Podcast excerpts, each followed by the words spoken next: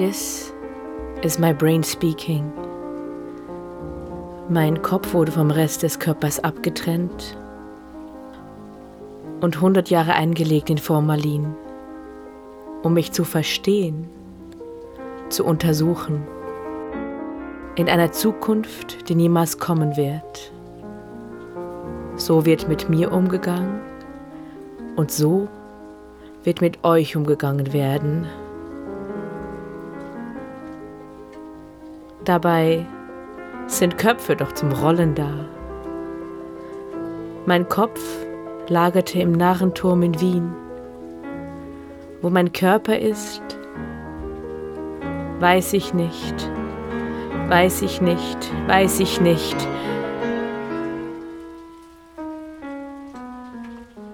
Yet I am a boy with more than two lips. So they can never shut me up. This is my story.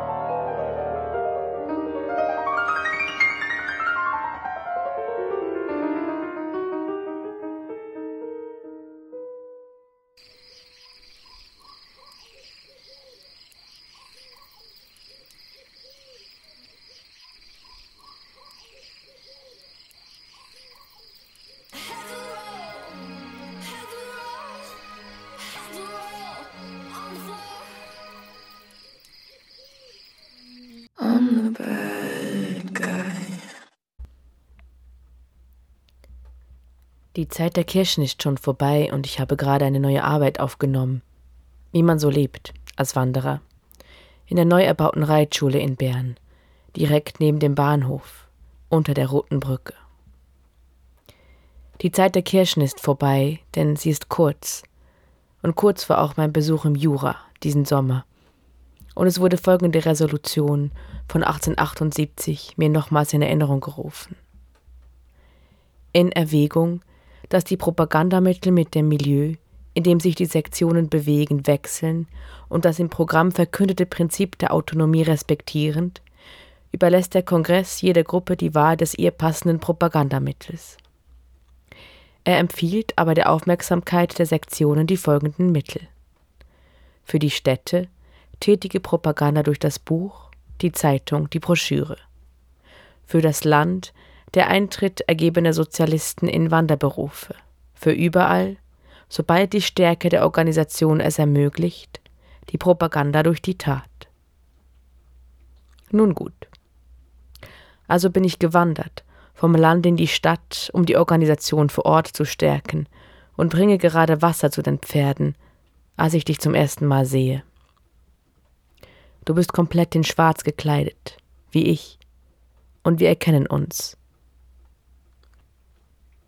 Du in schwarzer Straußenfederboa und mit glänzenden, glänzenden Stiefeln aus Leder. Ich mit dem schwarzen Foulard eng um den Hals und dem breiten Grinsen, geleitet von der schönen Idee.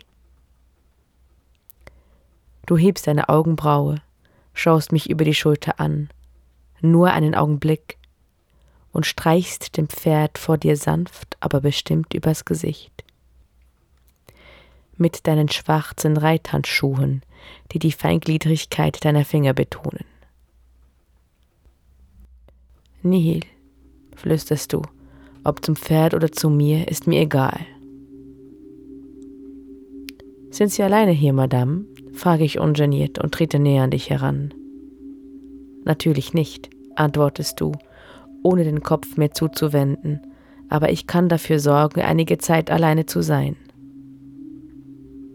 Ich stelle mich hinter dich, in einer Hand den Wasserkübel und bücke mich vor dem Pferd hinunter, um es zu tränken. Du flüsterst weiter. Schweizer, ihr Gebirg ist herrlich, ihre Uhren gehen gut, doch für uns ist sehr gefährlich ihre Königsmörderbrut. Ich lache und sage, euch die Uhren, uns die Zeit. Deine Hand streift meine Schulter und ich blicke hoch und sehe die Sehnsucht in dein Gesicht geschrieben, die Getriebenheit einer Reisenden, die nicht ankommen will. Ich kenne sie von meinem Spiegel her. Du schaust mich an und sagst, ich bin inkognito unterwegs. Ich heiße hier Gräfin von Hohenems. Wenn du gleich auf dem Garten der Schützenmatte auf mich wartest, nimm ein Pferd mit und die passende Gerte. Mit Schlag, sage ich und nicke. Du wendest dich ab und verlässt den Stall. Ich stehe auf, mein Herz rast. Aus Lust, aus Hass, aus Gier. Es ist sehr aufregend alles.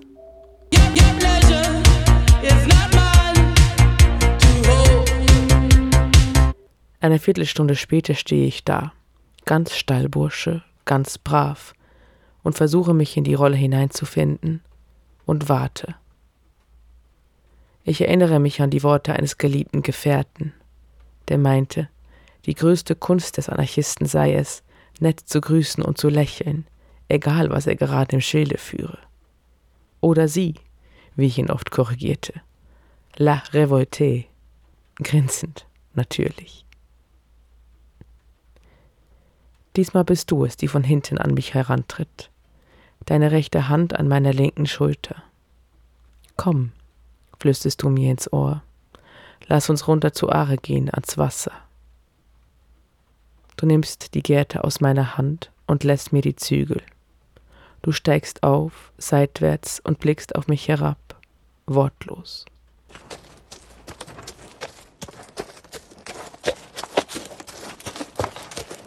I was born sick, I was born sick, but I love it. I was born sick, I was born Wie ich nackt, zufrieden zusammengerollt und mit Striemen übersät, mein Kopf in deiner Schulterkohle, dein Arm um meine Taille, unser Arm schwer, liege, sagst du leise. Ich hätte nie den Mut zur Tat. Und streichst mit deinem Zeigefinger, er riecht noch nach mir, einer der Narben an meiner Brust entlang. Welcher Tat, will ich wissen. Ach, sagst du, ich bin erwacht in einem Kerker und Fesseln sind an meiner Hand und meine Sehnsucht immer stärker und Freiheit, du mir abgewandt. Ich verstehe immer noch nicht, sage ich. Ich mein, das geht doch allen so. Das Leben ist Gefangenschaft. Vielleicht nicht für Leute wie dich. Oder vielleicht kannst du dir nicht vorstellen, dass es sich einfach so anfühlt in dieser Gesellschaft, die mit Autorität getränkt ist. Und Gesetzen und Vorstellungen davon, wer man zu sein hat, wen zu lieben und wie auszusehen. Von Hygiene kannst du schweigen. Und das mit dem Essen ist auch nicht immer so leicht zu kriegen. Also unser einer muss dafür ja arbeiten, nicht so wie du, die du dich einfach irgendwo nur zeigen musst und schon sind alle zufrieden und ich merke, wie ich mich in Rage rede. Es tut so gut. Ich fühle, wie dein Puls steigt und fahre fort. Ich sage, ich habe nichts als Verachtung für Menschen mit so viel Macht, wie du sie hast, die so verantwortungslos damit umgehen. Du sagst mit zittriger Stimme, bitte. Ich packe dich am Handgelenk, reiße dich hoch. So ist das also, hm? frage ich. Du nickst und lässt dein Kopf hängen. Ich greife in dein Haar, deine perfekte Frisur mit meinen schmutzigen Händen, den schwarzen Rändern unter meinen Nägeln und ziehe deinen Kopf an den Haaren zurück, nach oben, so dass du den Rücken verbiegst. Du stöhnst. Du schaust mich an mit einem ganz anderen Blick und sagst, ich bin doch schon längst gestorben. Ich lasse dich los, trete einen Schritt zurück, schüttle die Begierde aus und sage, den Gefallen werde ich dir nicht tun. Ich bin kein Anarchist geworden, um in irgendeiner dunklen Ecke eine todessehnsüchtige altende Adlige zu ermorden. Aber um dich zu unterwerfen schon? fragst du laut. Ich mag, wenn sich die Wut entfacht. Immer, sage ich, ich habe ja meinen Stolz, ich kenne ja meinen Platz. Ich fange an, mich anzuziehen. Du schaust mir zu, richtest deine Frisur ein bisschen, setzt dich auf und redest weiter. Alleine im Wasser wollte ich sterben, keine Lieben um mich geschart, wie ein Atom im Weltall, völlig mich verlierend. Ich verdrehe die Augen. Boah, ey, was ist das denn für ein romantischer Scheiß? Inkognito also, Madame Dichterin, oder wie? Du stutzt. Du weißt wirklich nicht, wer ich bin, fragst du verdusst. Na, eine von diesen untervögelnden älteren Adligen, die sich für den Anarchismus interessieren, ohne sich uns anzuschließen. Du bist nicht so einzigartig, wie du denkst. Ich bin Kaiserin Elisabeth.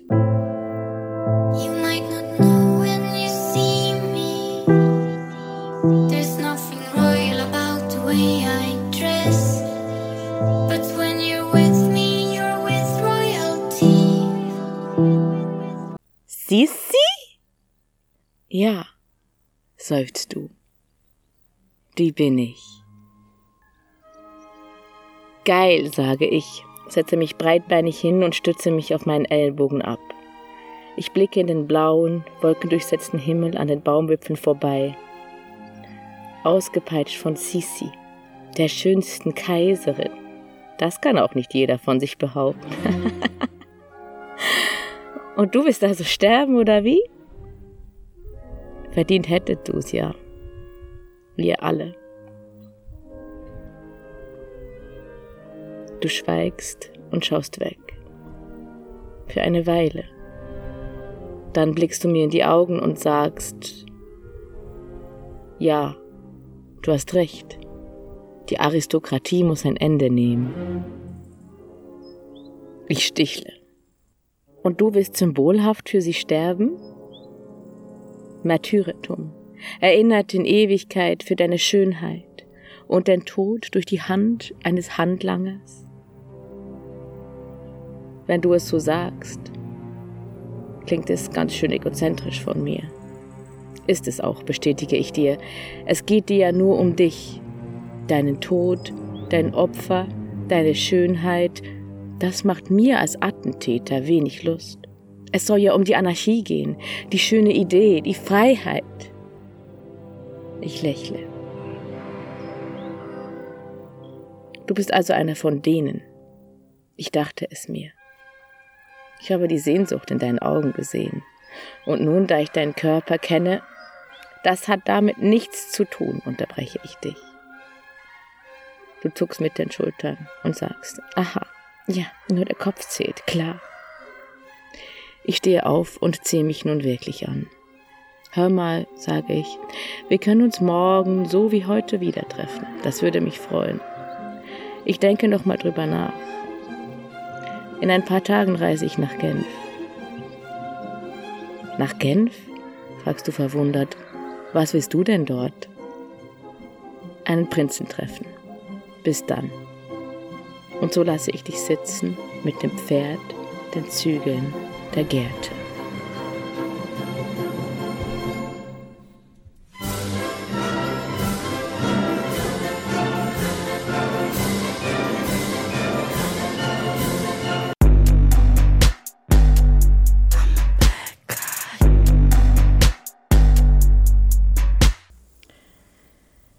Stehe also am nächsten Nachmittag wieder mit Pferd an der einen Hand und Gerte in der anderen auf der Schützenmatte. Und du trittst, genau wie gestern, von hinten an mich ran, nimmst die Zügel aus der Hand und steigst auf. Diesmal gehe ich wortlos los. Ich habe es mir überlegt, sage ich, schreitend, du reitend, ohne mich zu dir umzudrehen. Ich will an dir üben. So dienst du der Sache am meisten. Was wirst du üben? Das Herz zu treffen in einem Stich. Nach einer kurzen Stille fragst du, Hast du denn eine Waffe? Ja, ich hab sie dabei. Wo ein einfacher Handlanger bloß ein Dolch her hat, das lass mal mein Problem sein. Flink, ich bin ob deines Alters ganz überrascht, gleitest du vom Sattel. Blitzschnell stehst du hinter mir und ist dein Arm um meinen Hals. Und was habe ich davon? Fragst du. Die Erniedrigung, die dir zusteht. Ich ziehe meine Waffe aus der Jackentasche, halte sie hoch, so dass du sie siehst, und sage, es ist nämlich noch nicht mal ein Dolch. Du lässt mich los. Eine Feile? Wie willst du damit den Prinzen von Orléans töten? Mit Präzision, sage ich, und den Feinschliff dafür, den mache ich jetzt mit dir.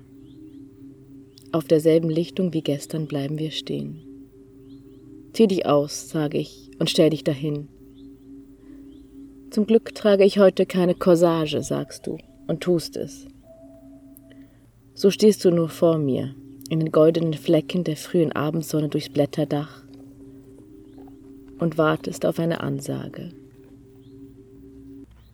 Ich erkläre dir meinen Plan. Geh auf mich zu, so als würdest du spazieren gehen. Ich werde dann so tun, als würde ich straucheln, so dass du stehen bleibst. In dem Moment steche ich dir genau ins Herz. Je voudrais que mon âme s'envolât vers le ciel par une toute petite ouverture de mon cœur, sagst du. Mais c'est exactement ça que va se passer. Außer dass ich mir nicht sicher bin, ob Leute wie du eine Seele haben. Du schlägst die Augen nieder. Ich hätte nicht gedacht, dass es so leicht ist, dich zu kriegen. Und ich bin ganz erfüllt von dem Machtmoment. Keine Sorge, sage ich, die Pfeile ist noch nicht geschärft. Ich sorge mich nicht, sagst du, und dein Blick wird wieder scharf. So üben wir das ein paar Mal. Immer ist die Pfeile am selben Punkt deiner Brust, sodass ein blauer Fleck entsteht. Ich bin zufrieden. Mit dem Anblick und mit meiner Kunst. Zieh dich an, dann machen wir das nochmal, sage ich. Es funktioniert. Ich bedanke mich und reiche dir die Gerte. Du bist dran. Willst du mich nicht umbringen? Nicht hier, nicht jetzt. Ich würde niemals aus Spaß töten. Ich tue es, weil ich es wichtig finde, im richtigen Moment. Für alle, die hungern, die misshandelt werden, täglich. Ich will ein Zeichen setzen dafür, dass es anders sein kann. Nur wenn du keine Herren mehr hast, kannst du frei sein. Ich will mich stellen und sprechen von der Anarchie und erklären, warum ich töte. All das ist hier nicht möglich. Du sagst, ich habe mir einen Zug nach Genf gebucht. In einer Woche bin ich dort. Ich knöpfe betont langsam mein Hemd aus, ziehe meine Hose runter und sage, ich treffe keine weiteren Aussagen. I'll tell you my sins and you can sharpen your knife. Love, it's left is to sharpen your knife. No masters or kings when the ritual begins.